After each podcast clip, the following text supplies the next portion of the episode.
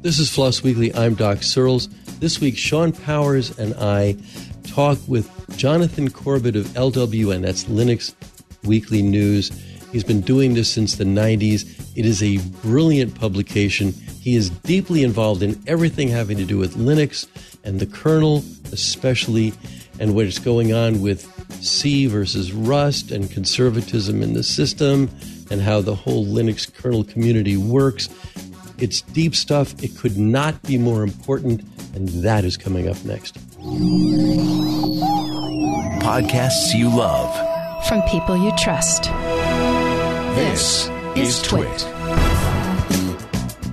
This is Floss Weekly, episode 700, recorded Wednesday, September 28th, 2022. The Linux kernel gets rusty. This episode of Floss Weekly is brought to you by Kolide. That's Kolide with a K. Kolide is an endpoint security solution built around honest security. You can meet your security goals without compromising your values. Visit kolide.com slash floss to learn more and activate a free 14-day trial today. No credit card required. And by IRL, an original podcast from Mozilla. IRL is a show for people who build AI and people who develop tech policies. Hosted by Bridget Todd, this season of IRL looks at AI in real life. Search for IRL in your podcast player. Hello again, everybody, everywhere in the world. I am Doc Searls, and this is Floss Weekly, and I am joined this week with a very verdant looking and perhaps not sounding Shawn Powers. There he is. Do so I, do I sound green? I'm yeah, well, yes. Yeah, so he's he's making trouble lately by dyeing his hair green and wearing his green shirt, which I noted earlier to people eavesdropping on our back channel. Uh, makes him look like a Celtics fan, which I am, uh, but he's probably not. I don't think he gives a damn, really. Do you? I have a cat named Larry Bird. Oh, really? Wow. I, I do.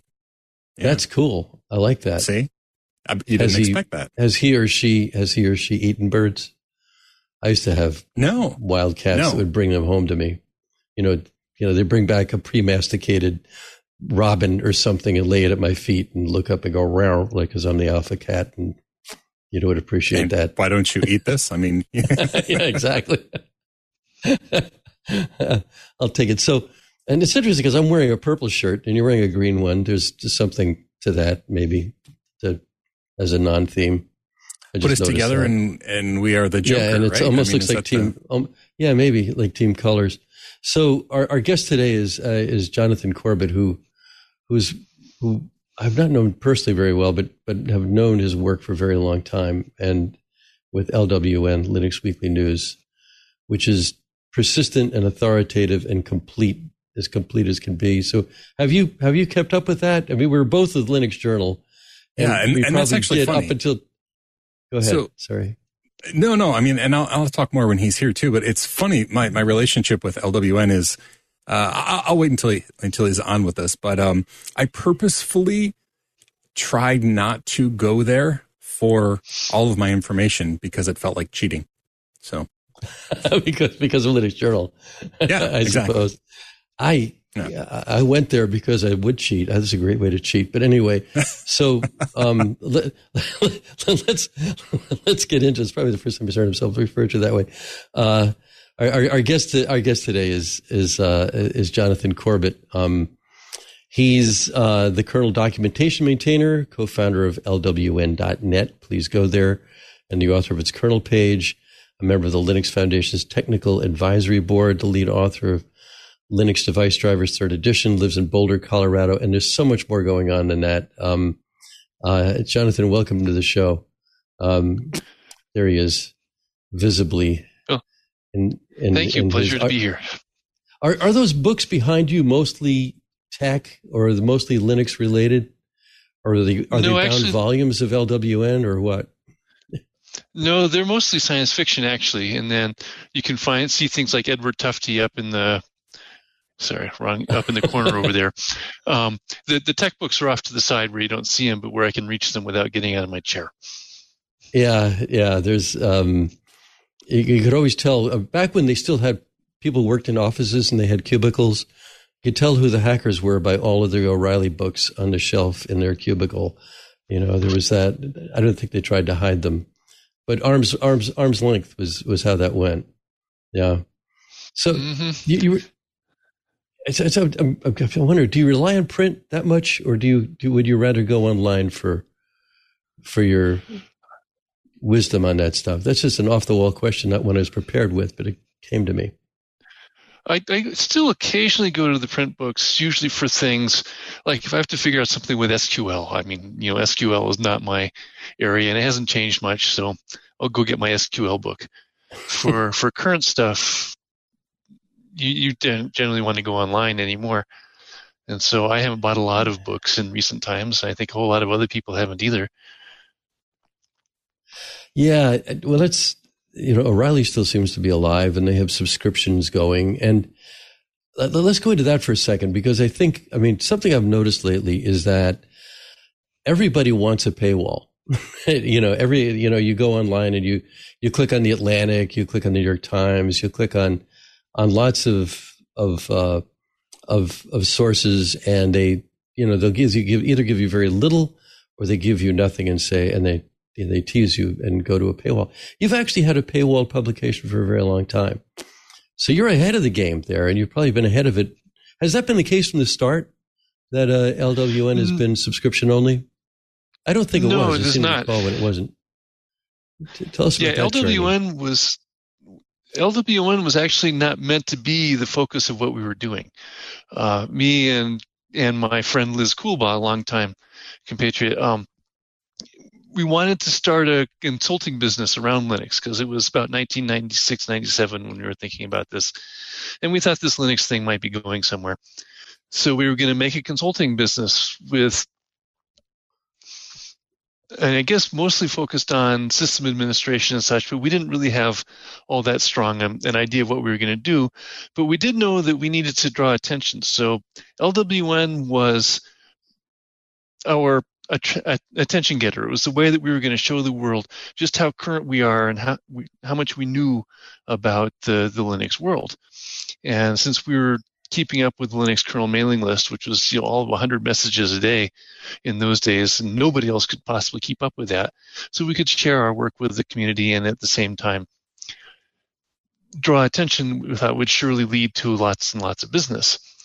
Um, it didn't, but but it did definitely lead to a lot of attention to LWN. And so we eventually pivoted over to that. We initially wanted to do it as an advertising supported thing because that's what everybody was doing back in 1998 or so when when we were making these decisions.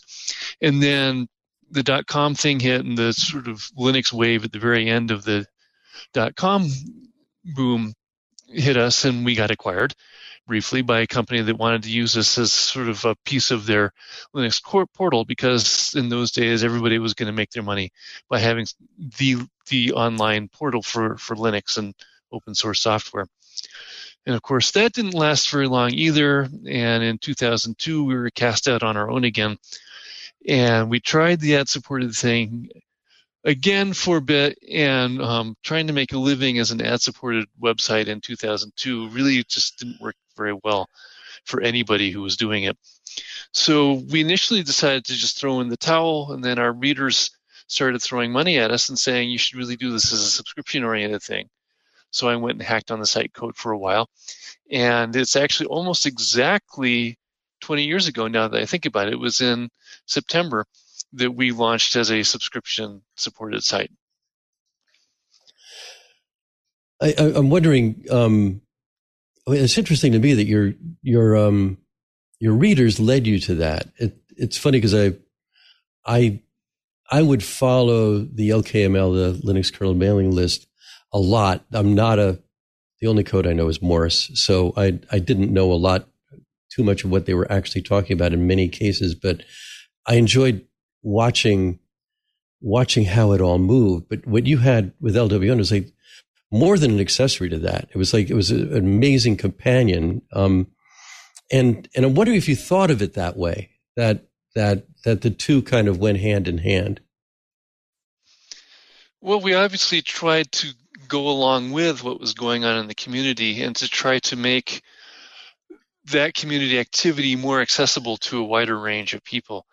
Because even back at the beginning, the volume of the traffic was hard, even for people in the center of the community to follow. Much harder if you weren't really current with what was going on and what the people there were talking about. So we wanted to make it accessible to the to the wider world, and I think we've hopefully we've succeeded in doing that over over the the decades since then. But yeah, that was our goal. I, I do have a question, uh, and specifically, I would like to know all of your uh, secrets. No, not not really. Um, what I'm curious about is you manage to to get all sorts of information, and I have a unique uh, understanding of how difficult it is to come up with uh, pertinent, uh, relative, interesting timely information on a regular basis. And so I'm a little bit curious how you go about procuring all of the information that goes into LWN. Uh, however, uh, before you answer, Doc, do you want to do you want to tell us about something? no, no, no, I was just trying to, yeah. What we what we just a little um, detail in how we work here. We, you know, we have several ads during the show, and so oh. we, we decide how do we want Shawn to tease what comes after the next ad or whatever. So just go. go then let me. Okay, Shawn. pretend I didn't say anything. You can edit that yeah, out if you want fine, after the fact. It's, it's, uh, so, Jonathan, how is it that you get the bulk of your information? And the reason that I, am curious, uh, one, I'm not going to be stealing your thunder at this point. Back when I when I wrote for Linux Journal every month, I had to come up with like half a dozen interesting stories, and that was a challenge. Um, you do more than that. it must be a challenge. I'm just curious how you manage to uh, get so much uh, information. Is it is it all you? Do you have a, a, team of people that are nerdier than any of us that just you know scour the internet looking for uh, information? Um, I mean, it's not just me. We're currently down at a relatively low level staff with exactly two people. Um, I'm very much looking to hire writers, by the way, should anybody wish to to enter into this life of, of intrigue and adventure. In terms of gathering information, what we do for the most part is follow the public discussions. We don't we really work from public sources almost exclusively. We don't have you know people sneaking us information from behind corporate firewalls or anything like that. We just don't operate that way. So my main way of operating, especially in the kernel community, is to subscribe to several dozen mailing lists, not just Linux kernel. And I've developed ways of working through them very quickly to try to pick out the the discussions that would make interesting topics. And usually with that, finding topics isn't that hard to do. It's more a matter of narrowing it down to the ones that can actually be dealt with in a timely sort of way. Um, we do also, you know, watch websites and all that, and try to follow some discussions happening in in um, you know in discourse servers and online forums and all that sort of thing. The movement of discussions to online forums is actually making our life a whole lot harder because they are much harder to follow than a mailing list is. Especially if you spent decades developing a lot of tools that help you follow mailing lists in a quick way. But um, without NNTP and Gnus and a few things like that, it would be a whole lot harder. So um, we have a. Uh, I, you gave us a great tease right there with um, with the uh, intrigue and adventure line. So I have some questions about that, but first I have to let people know this episode of Floss Weekly is brought to you by Kolide. That's Kolide with a K. IT admins often feel like they have to choose between their commitment to cybersecurity and their duty to protect the employee's privacy. Naturally, you need to safeguard company data against hacks and breaches, but you don't want to turn your workplace into 1984. Traditional MDMs give the IT team complete access and control over company devices, but since employees are inevitably going to use their work laptops for personal activities, these tools can saddle you with surveillance capabilities you never wanted, like access to photos and browser history. So before you know it, your end users are complaining about all the security agents slowing down their laptops. Developers are frustrated by a lack of autonomy. People start secretly working on their own personal devices just to get things done. It's easy to fall into the trap of top down security, but that's not the only option. Kolide is an endpoint security solution built around honest security. Their philosophy is that employees aren't your biggest security risk, they're your biggest allies. And your relationship with them should be based on transparency and informed consent. Kolide works by notifying your employees of security issues via Slack, educating them on why they're important, and giving them step by step instructions on how to resolve them themselves. For IT and security teams, Kolide provides the right level of visibility for Mac, Windows, and Linux devices, and it addresses high risk issues that can be solved through brute force or automation. What's more, your end users can see exactly why and how each piece of data is being collected via Kolide's User Privacy Center and their open source code base. You can beat your security goals without compromising your values. Visit kolide.com slash floss to find out how. If you follow that link, they'll hook you up with a goodie bag just for activating a free trial. That's K-O-L-I-D-E dot com slash floss. Okay, so, so Jonathan, you provided us with some really rich um, and useful background material, including a uh, a slide deck you prepared um, after an event. I think it was in Europe or something like that. Whatever it was, you you you went into. It seemed to be like the biggest issue in there was Rust and the use of Rust for working on the kernel and where that's going. Uh, do you want to expand on that a little bit? Because the, the kernel is traditionally developed in C. Rust is coming in. There's a lot of Rust developers out there. It's kind of the hot, the hot code base, the hot code right now. So what's going on with that? Especially right, well, yeah, the adventure and the intrigue. Yeah. I said especially the adventure and the intrigue. We want the juicy right. bits. Um, not necessarily a lot of intrigue there. Uh, you know, the kernel has, as you said, been written in the C programming language. There was a brief experiment with C++ way, way back in the early 90s that didn't work very well at all. It was averted after, I think, just one release, one development release. And it's all been C and assembly ever since then. In recent years, there has been a push to incorporate the Rust programming language. Rust, of course, has its origins in in Mozilla some 10 years, a bit more than 10 years ago at this point. They tried to design a programming language that would make it very difficult to write code with many types of common errors. C, of course, makes it very easy to create all kinds of memory safety and other sorts of errors.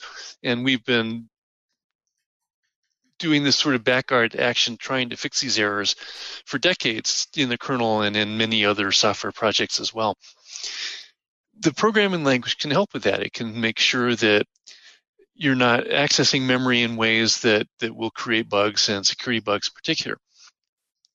So a few years ago, a few developers said that Rust would be ideal for for use within the kernel. In fact, the, the Rust developers wanted Rust to be suitable for for kernel type developments because, uh, in the sense that it should be suitable for low level development and in particular not impose the sorts of performance penalties that other sorts of languages that have managed runtimes to provide memory safety and such impose.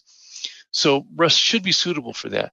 These developers have been working in this direction for some time. They've managed to get a bit of, of corporate support behind that and trying to show that you can, in fact, write kernel modules in the Rust language.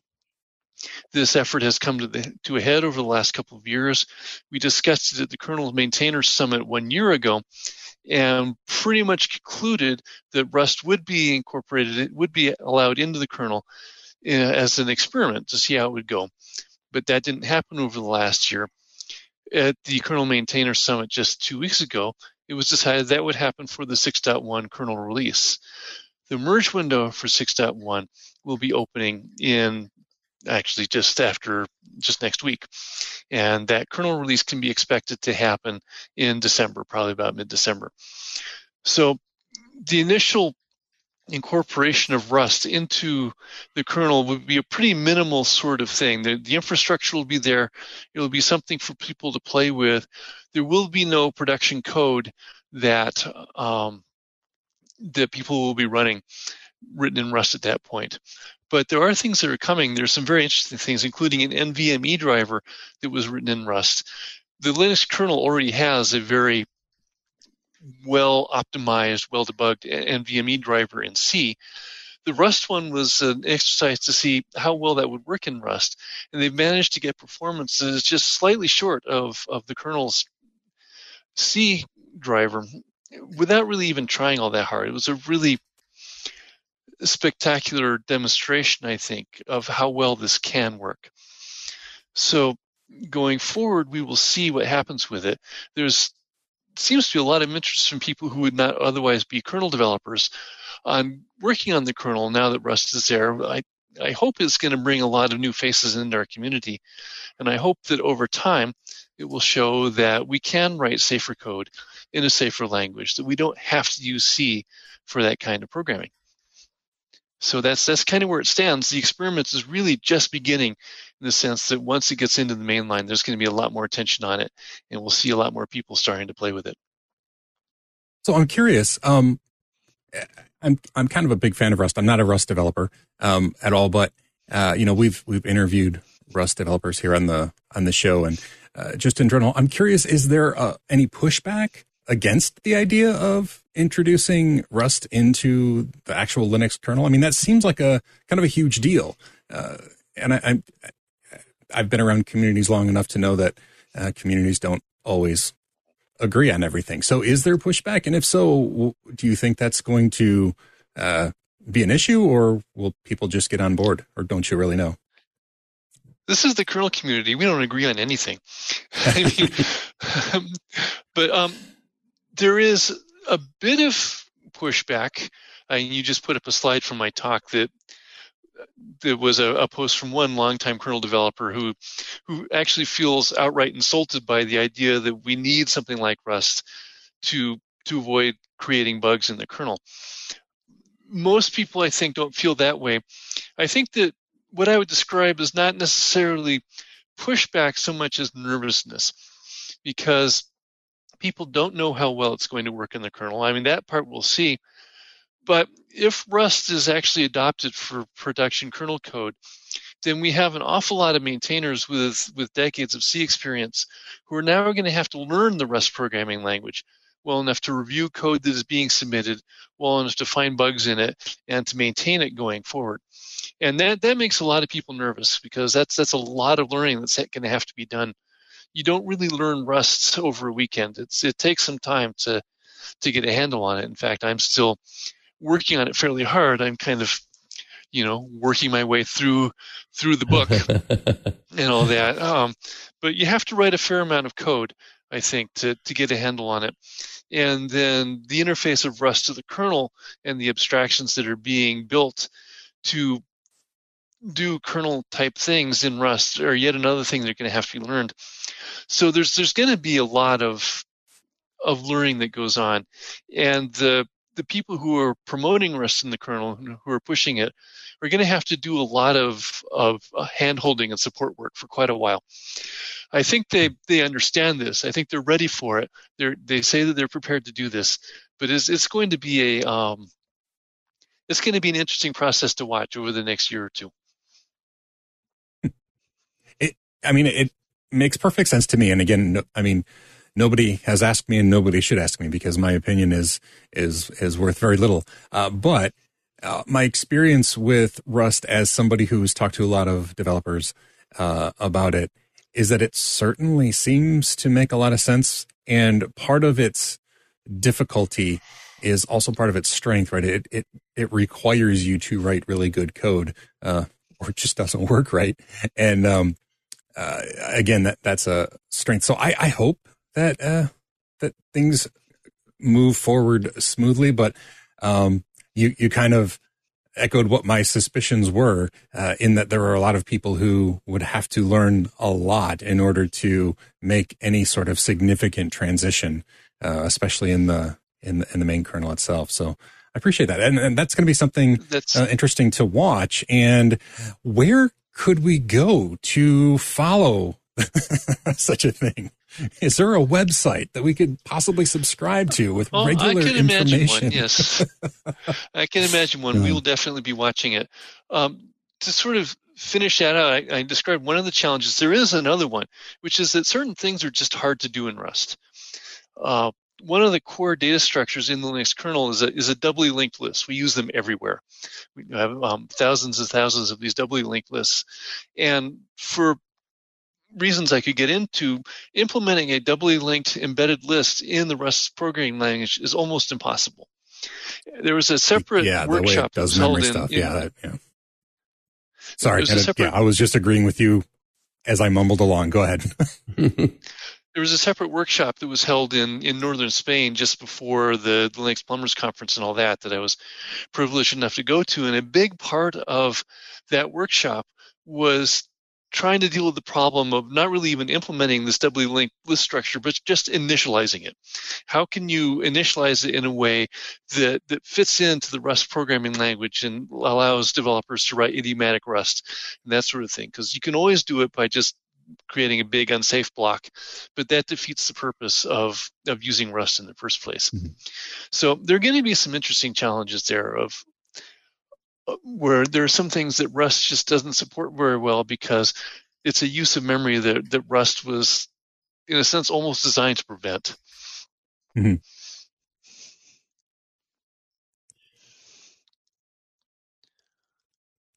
So, do you so, find that your um, your involvement with uh, LWN and you know reporting so regularly on kernel information gives you sort of an inside track on what's going on, or do you just get most of the information that you that you garner from you know the the listserv, which is like drinking from a fire hose for the the kernel listserv, um, or or do you find yourself being one of those inside people that that gets the not the dirt it's the rust? No, that doesn't seem right either.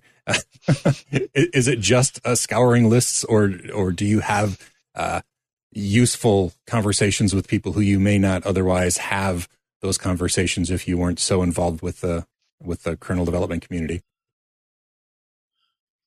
Well, you know, my involvement with the kernel development community encompasses both LWN and my actual work directly for the kernel, and and both of those certainly bring me a wider awareness of things. I on the LWN side, people will send us notes saying, "Hey, have you seen this discussion over here? You might want to pay attention to what's going on there," and and that does help us. Um,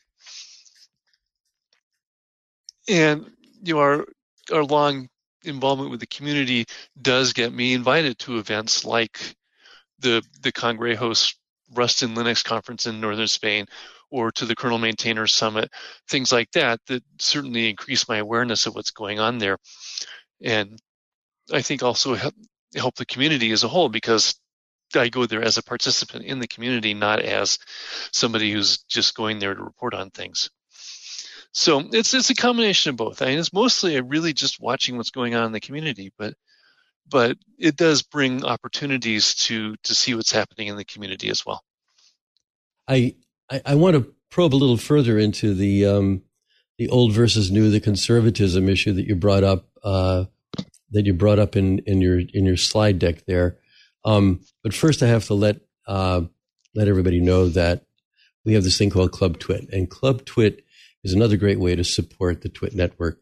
As a member, you get access to ad-free versions of all the shows on Twit, as well as other great benefits. There's a bonus Twit Plus feed which includes footage and discussions that didn't make it into final show edits, and as well as bonus shows we've started, such as the Giz Fiz, Ask Me Anythings, and fireside chats with some of your favorite Twit guests and co-hosts. Uh, as Floss Weekly listeners, you may be interested in checking out the Untitled Linux Show. The show is available only to Club Twit members. Um, so join that. You can sign up to join Club Twit for just $7 a month. Head over to twit.tv slash clubtwit and join today. And we thank you for your support. So, one of the most um, interesting and entertaining things to me, uh, Jonathan, in, in, following the Linux kernel mailing list for so many years is Linus himself. Like something comes up and he just sort of smacks things down. And, um, and, and, um, and so you mentioned that conservatism was a bit of an issue, and there's a one of his posts. Um, uh, he ends. I'm trying to bring it up here with, uh, yeah. Um, he says you really need to understand that Rust in the kernel is dependent on kernel rules, and he's emphasizing that, not on some other random rules that exist elsewhere. And I'm wondering to what extent those rules are are programmatic, as it were, or are they cultural, or are they both? And is Linus himself like just, just being a good leader here, or the biggest stick in the mud on the Rust issue? No, I don't think he's a stick in the mud at all. I think he's been pretty supportive of the idea from the beginning. You know, cautious about it and not wanting to to break things. The conversation that you're referring to in particular was a very technical one and uh, had to do with how you deal with failure. The, the normal application level Rust way to deal with failure is to panic and throw up your hands and say, This isn't working. Something has gone wrong. Let's just kill the program right there. And for a user space program, that may well be the best thing to do. In the kernel space, you really cannot do that because if you do it, you kill the system completely. And that makes it really hard for users to even just say recover any work that they had going on. And it makes it really hard to debug any problems that are, that are happening. So uh, a discussion has gone back and forth a few times with the Rust developers has been what do you do when you can't allocate memory? What do you do when you detect a bug somewhere? And the, the normal Rust way of throwing a panic is just not something that's accessible there, acceptable there. You have to you have to find a way to muddle along, if at all possible, and keep the system running so that users can recover from whatever has gone wrong. So that was the, the topic of that particular discussion there. And, and I think Linus was, was entirely right on that point. I don't think that really, I don't think that particular discussion relates to conservatism at all. Um, I can certainly tell stories that do if you want. Uh, I mean, on the Rust side, you can go back to the other quote that you put up before of saying you know, essentially that C has been good enough, you know, it was good enough for my daddy, it's good enough for me. uh, I don't see why it shouldn't be good enough for, for developers in the future as well. That kind of conservatism. A, a totally different area, which is one closer to home for me. When I became the the documentation maintainer, for the kernel. The kernel's documentation directory was really this totally disorganized mess of individual text files. It was, as a previous maintainer said, just a collection of things that random passersby kind of set down in random locations and left there. It was difficult to use at best and full of old and obsolete stuff. One of the first things that we did was to adopt a a system called Sphinx, which was designed for the documentation of code. It comes out of the Python community initially. And we wanted to use it to bring some structure to the Linux documentation tree to allow us to you know create nice HTML documents and all that stuff, which is really almost a secondary concern, but something we wanted to do. The main thing we wanted to do was to impose some structure on our documentation and actually create something coherent, as opposed to several thousand individual ASCII text files that people threw into a directory somewhere. And I ran into incredible amounts of opposition on that. I still am sometimes. There are people who just didn't like restructured text because it imposes a little bit of structure on what is still really just an ASCII text file containing your documentation. There are people who didn't want to reorganize our documentation directory to actually make it more friendly to our readers and try to bring subjects together and to put structure on it. It's, it's a you know, battle that I had to fight for several years. And I think I won it because I think the bulk of the community was really behind doing something better in that regard. I think we have a long way to go. But it's the kind of thing you run into when you, you try to to bring change to a community that has done things the same way for, for more than 30 years now. I think it's just inherent to the territory, really. So um, it's it's interesting to me that I was around. I just want to stay on Linus for a minute because um, I actually got some hang time with him during the time that he was writing Git and ditching Bitkeeper, and that was that was almost an example of where um, he was not being a conservative. He was the opposite, really. And uh, and I suppose he was getting some pushback on that. And it's interesting to me what he leads on and what he doesn't. Um, I don't see him among, you know, the the top list of contributors. You have this wonderful list of of uh, who's contributed what in the 5.19 uh, uh, kernel. Um, your your stats are always amazing. I just have to say that. Uh, um, but obviously he's still leading in in some ways. Um, and I'm and I'm wondering, you know, where you know, I I think you made a really good point in saying that this is really one little minor point here that's in a technical issue. So where is what does Linus's leadership look like now? Um, uh, obviously, he's still very involved. He still looks like the chief poobah, at least as to an outsider like me. But I'm not inside. You are inside. You're documenting the whole thing. All right. Let me answer this in a few ways, starting with the with the Git thing, actually, because um, you know we adopted BitKeeper in about 2002. Until then, the uh, Linux community was functioning without a source code management system for over 10 years. You know, if that doesn't really epitomize conservatism and resistance to change, I don't know what does.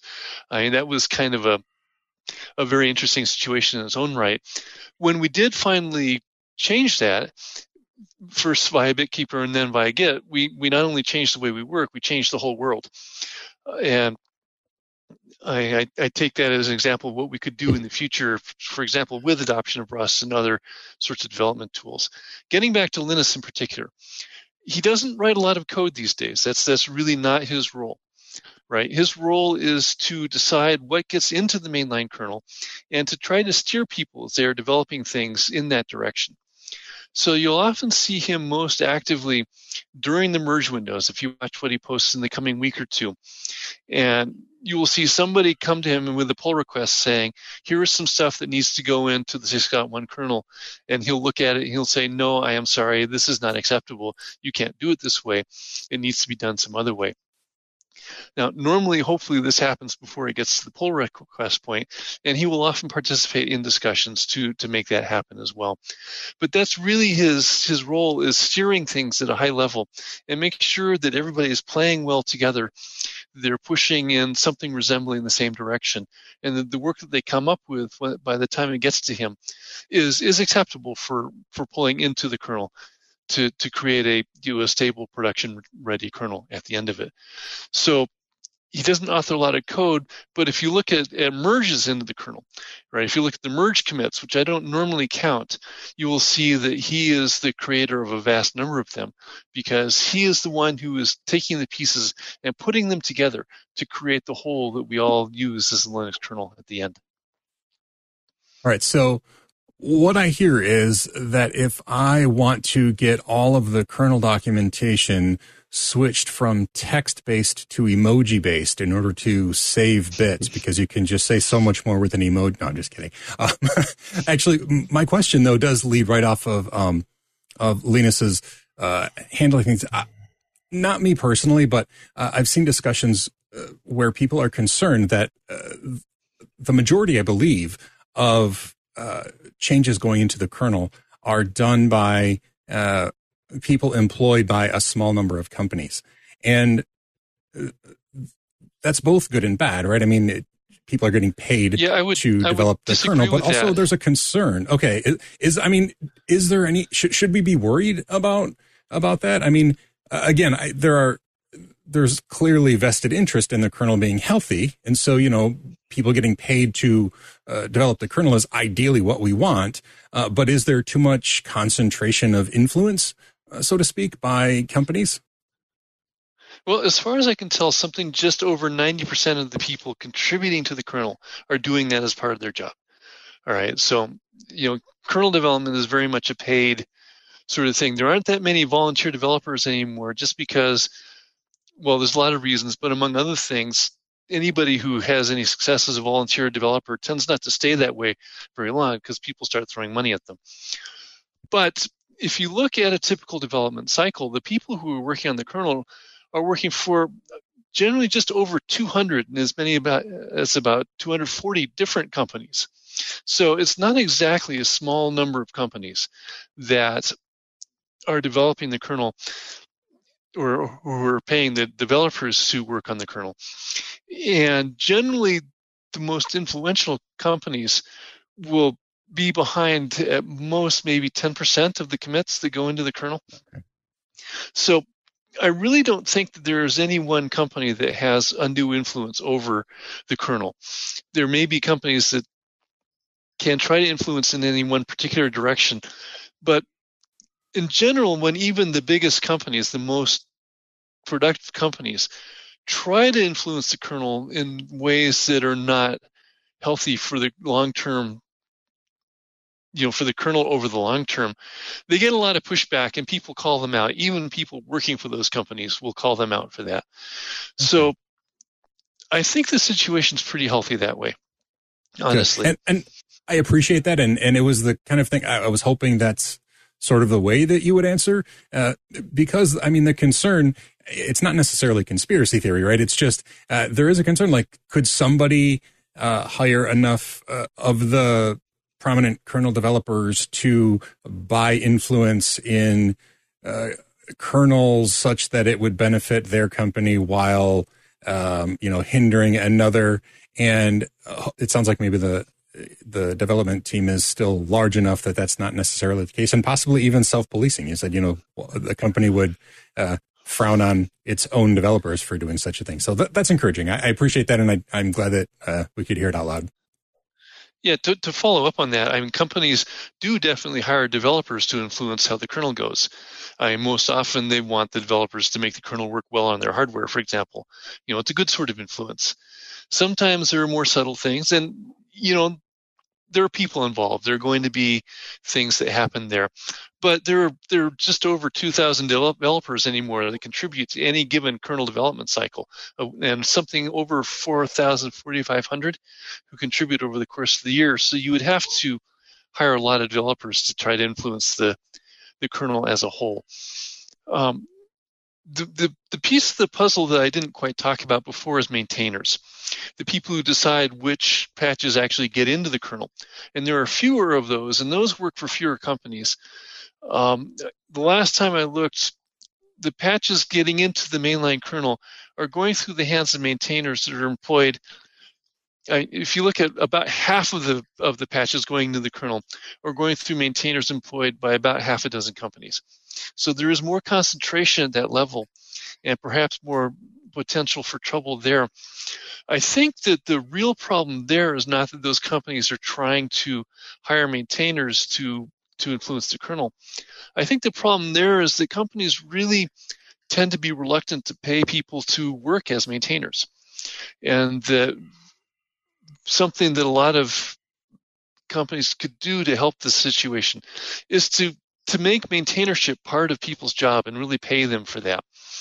Um, I think that's why we see concentration there is because a lot of companies just aren't willing to do that. They'll pay a developer to write a driver for their device, and then it stops there. And but that's really only a part of the problem.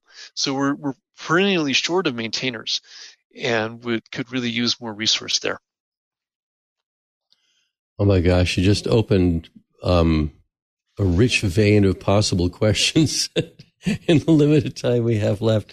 So um, we'll get to at least one of those after I let everybody know that this episode of Floss Weekly is brought to you by IRL, an original podcast from Mozilla. IRL is a show for people who build AI and people who develop tech policies. It's hosted by Bridget Todd, and this season it looks at AI in real life. Who can AI help? Who can it harm?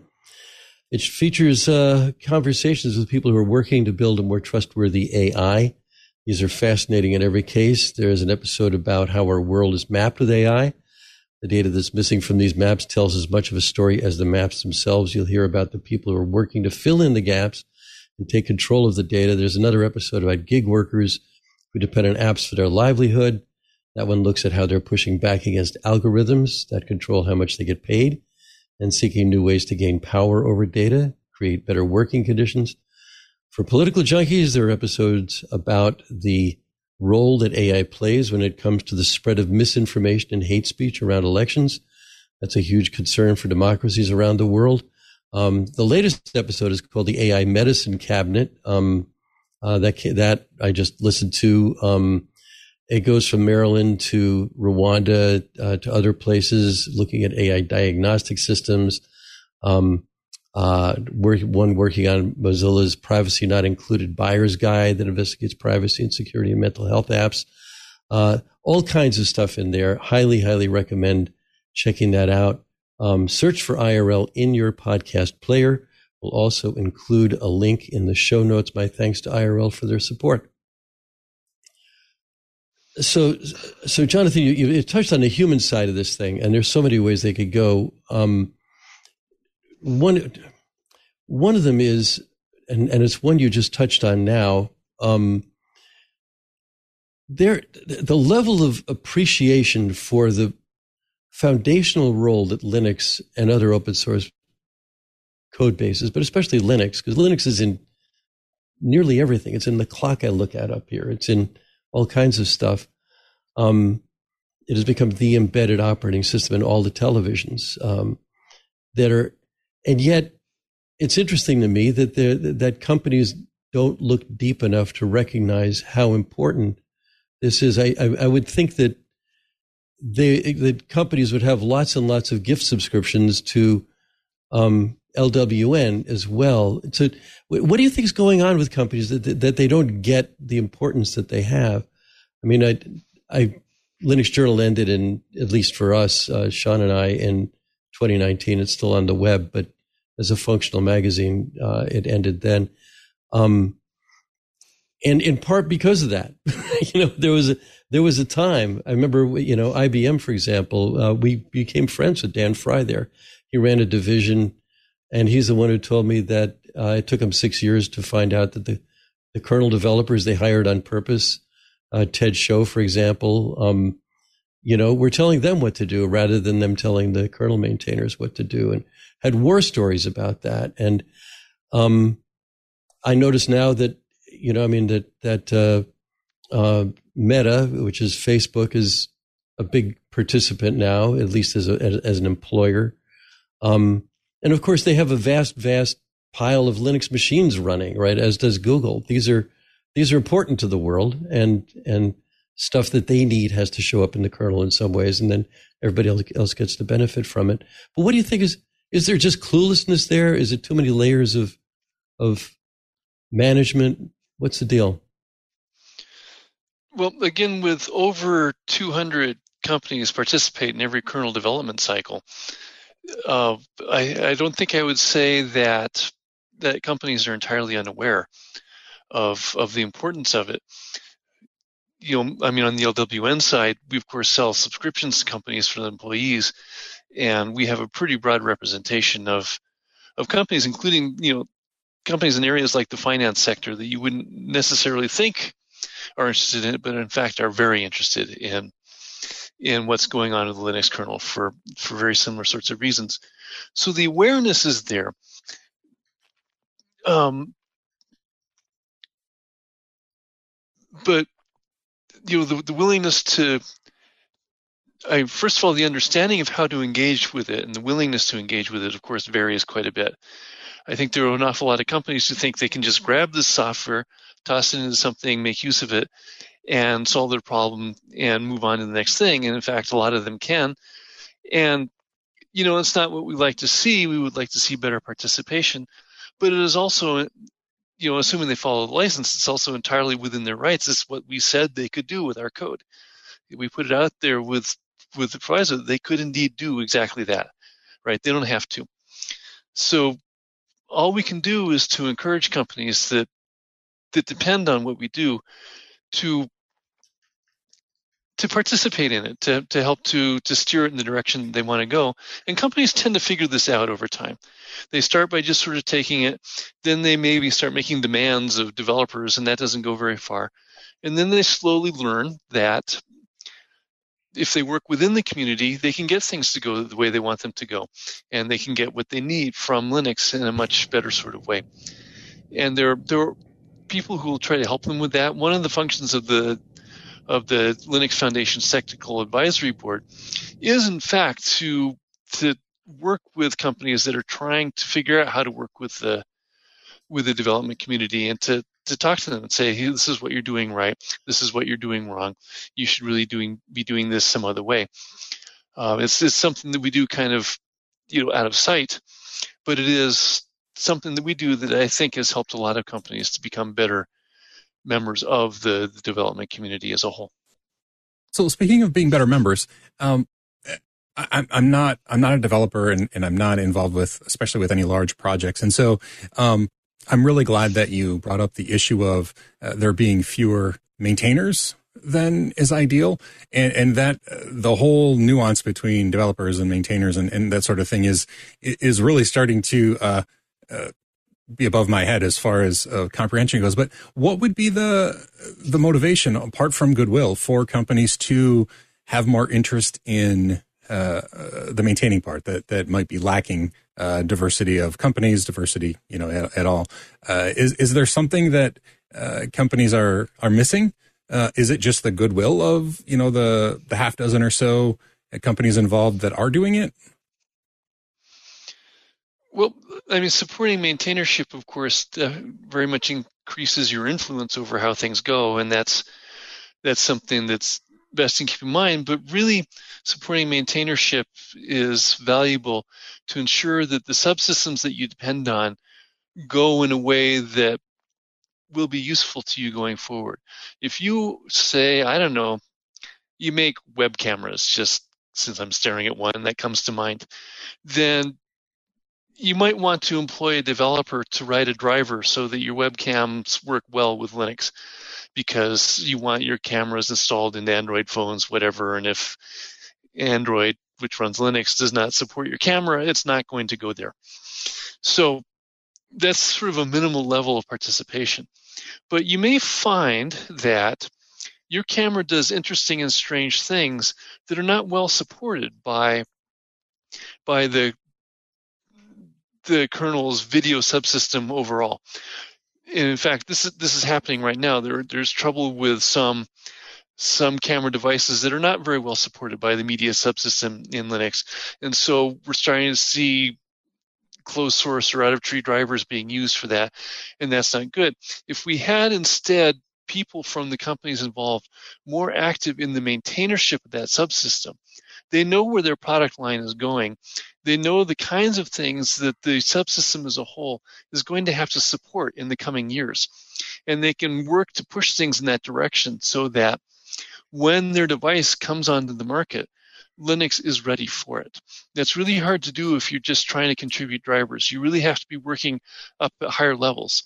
And you don't necessarily have to be a maintainer to do that, but helping the maintainers and working at, at higher levels in the subsystem will really help your company in future years if you do that. So that's that's one reason for companies to participate more at that level. Cool. I appreciate that. Thank you. Um, a, a, a, we have a couple more. We have a fairly limited time left here, but um, I want to ask about um, diversity. Uh, there's uh, we had that issue with Linux Journal. I mean, our Linux Journal's subscribership basically rounded to 100% male um, in its time. And uh, an oddity about that is that our management was 100% female, and actually at a point our ownership was as well, at least as I recall. And um, uh, how, I mean, this isn't when when you're looking at developers and maintainers. This is you can't run an affirmative action program very easily, I don't think, or something like that. I, I don't know. I don't know what the method would be. I it, because these things are aren't just social. They're they're largely technical, and they're you know what people get obsessed with when they're in high school or later. Um, a lot of it is just purely circumstantial. You're dealing with a very very small population as well. I mean, these are not you know as part of the whole human population. These are these are wizards. You know, they all went to their own Hogwarts, as it were, and the LKML in a way is is you know, something at a Hogwarts of a sort. And, and how you get in there is just by writing great code. That's something that Linus himself has said over and over again when he's been sort of busted on this issue. So I'm wondering what your thoughts are about that. How, how can, you know, what, what can be done and, and who does it? if anything, I don't know. It's, it's really deeply weird that it's almost 100% male, uh, on, yeah, on those lists. It's, it's, it's a really hard question. Mean, people have been doing things. You know, there have been mentorship programs, such as Outreachy and um, the Community Bridge program within the Linux Foundation, and such that have tried to help in this regard. I don't know. It's hard to say how successful they have been. I a lot of the people who go through those programs seem to disappear afterwards. Um, they may well be working as kernel people, but inside companies where you don't see them. Um, so that that's one aspect of it. Another aspect I think is role models, and at times many of us have tried to draw attention to the role models that we have by you know drawing attention to some of the you know of the non-basic white male nerdy kernel developers that we have. We did at the linux plumbers conference a few years ago we did a kernel developers panel something we often do. You get a bunch of developers up there to talk about kernel issues. And without telling anybody without advertising and such we had, we put it together as an all-female panel uh, just to some people up there and say, you know, these people are out there, they're doing interesting stuff, they're thriving in this community. Um, you know, this is something that we would like more people to try to emulate. Um, we then got complaints about the diversity of the panel, um, that sort of thing.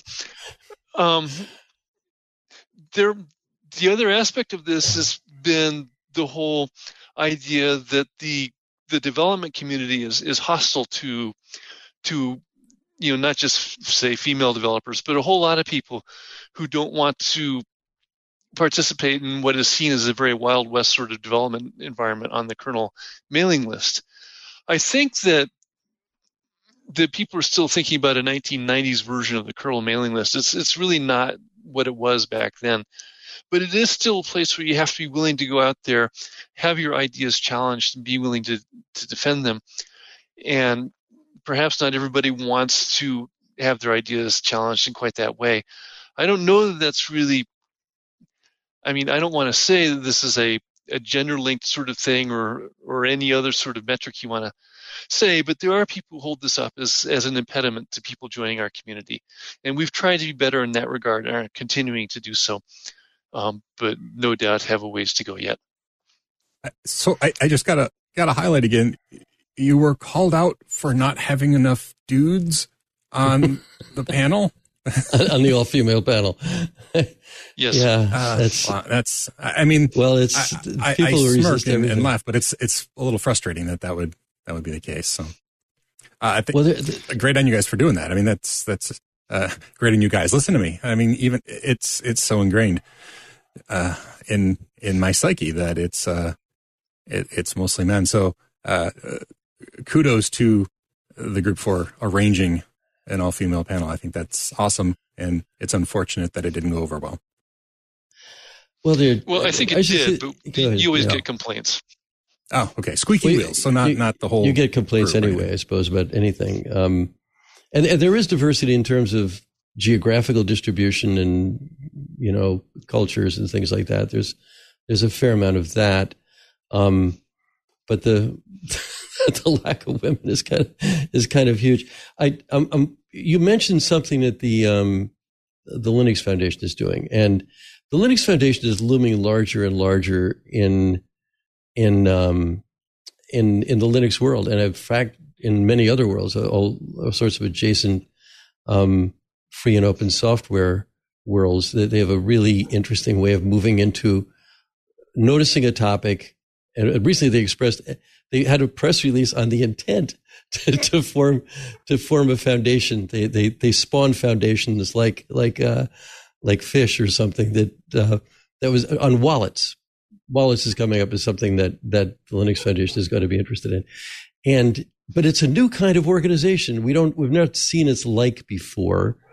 I don't know to what extent Linux itself has had an influence on that, but you're involved with the LF, and We've had many people with the LF on the on the show. We had Brian Behlendorf on a couple of weeks ago.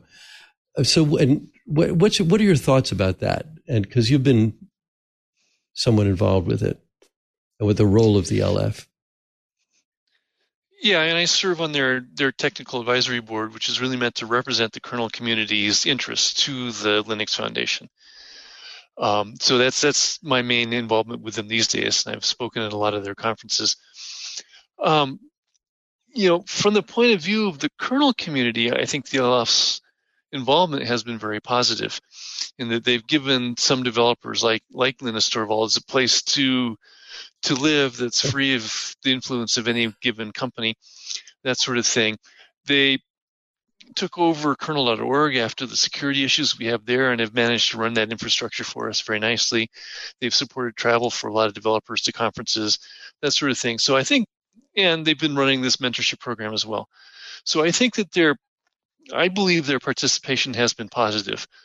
Um, the, the Linux Foundation makes a lot of people nervous. Um, it does seem to be intent on rapid growth um, to perhaps a greater extent than than I would like, but but it's it's not my my organization. That's that's fine. They can run it the way they like. There are people who would really like to see the LF do things that it was not made to do, like for example, promote GPL license enforcement, and things like that. That is really just not going. It's just something they're not going to do because that's not really at the top of the list for the people who are in the end supporting it, which are large companies working in the Linux area. Right? They're there to make kernel development work well and various other projects work well. And I think they help with that. They, they can never be the only organization that's that's working in this area.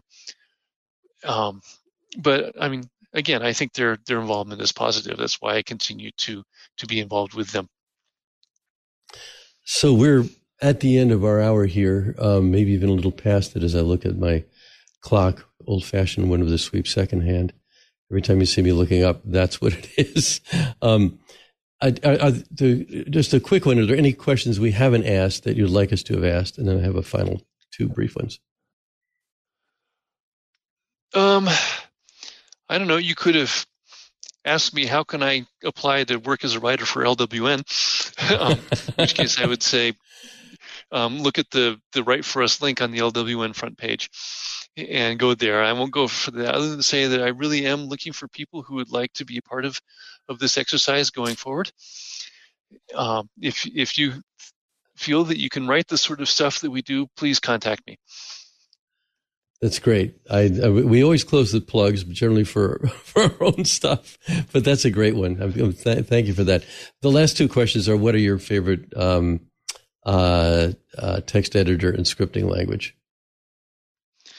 We asked my everybody that. Favorite. I mean, I do most of my work in Emacs, but um, mm. I'm also. I mean, I've used VI since about 1981 or so, and know it very well, and often use it in places where I don't want to fire up Emacs. So the way I put it is, I tend to run VI when I'm running as root, and Emacs when I'm doing everything else. Um, That's a first. That's good. for bilingual for that scripting way. languages. I mean, I, I, I, use Python pretty heavily for all that. The LWN site is written in Python, and when I need something to, to bash something out, that's what I reach for. To bash something out, you use Python. yeah, I didn't. I, that was intentional. yes. Um, that's great. Well, um, it has been great having you on the show, uh, Jonathan, and and um, uh, we'll have to have you back when 6.0 comes out, I think, or maybe shortly after that to catch well, up, catch us up on. Is it next week? Okay. Maybe, well, maybe have you back next week. He did say after. He didn't say how long. Yeah. yeah. Yeah. Is it next week? Wow. For some reason, I thought it was later. But then you would know. I'm not. Mm-hmm, I would yeah, know, I appreciate the insight. It comes out on Sunday. Yeah, I appreciate wow. the conversation because, well, I mean, Linux has the core of, of my career, uh, the actual kernel, kernel development stuff is uh, uh, something I'm, I'm not heavily involved in. So I appreciate the insights today. Well, it has been a pleasure to be here. Thank you for having me. Yeah, thanks again. So, Shawn. yeah, I, I, mean, yeah, like good. I said, it was it was really great to um, uh, talk about the Linux kernel with somebody who actually knows what's going on and what's going on currently and uh, has a grasp of uh, that community, which, I mean, it, it's public, but it's not, uh, well known. I, I, I, don't know what I'm, what I'm going for there. It's just, it's kind of mystic and it's not something that is easy to get involved with unless it's absolutely what you do for a living. And so having an insider's, uh, look on things, uh, is great. And I'll be honest, uh, I, I, didn't talk too much about it, but um, I, I, had to try really hard not to just go to LWN to come up with ideas for Linux Journal when I was writing every month um, because I, I, it just didn't feel right. So I'm glad I didn't. I'm glad I did what I did, but um, uh, I'm I'm also glad LWN is still there. So I always thought it was just fabulously informative and very straightforward, and I like the simple HTML in it and on the on the website. Um, uh, so I, I, have to let everybody know that next week we have David P. Reed on. David uh, Reed is one of the fathers of the internet. Uh, he's one who came up with the Reed's Law about networks. Um, he was one of the primary authors, the three authors actually, of uh, the end-to-end design and systems. Um, and end-to-end is actually what we have with the internet. So he's one of the architects of the internet. He is a very original thinker, very smart guy uh, and he's a good friend too. So he's coming up next week. So, um, so Shawn, a plug before we go. Um, uh, just the same as always. You know, YouTube channel, blog. Uh, yeah, uh, ShawnPowers.com with the zero for the O. Oh yeah, there's me. Uh, oh, literally, I'm wearing that shirt. I wrote that this morning. So okay, I promise yeah. I have other shirts. I it's literally from today. So, uh, yeah. Okay, so great. Um, Thanks, everybody. David P. Reed next week. Come back for that. And until then, I'm Doc Searls. This is FLOSS Weekly. See you later.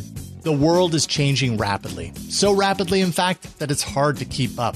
That's why Micah Sargent and I, Jason Howell, talk with the people making and breaking the tech news on Tech News Weekly every Thursday. They know these stories better than anyone, so why not get them to talk about it in their own words? Subscribe to Tech News Weekly, and you won't miss a beat every Thursday at twit.tv.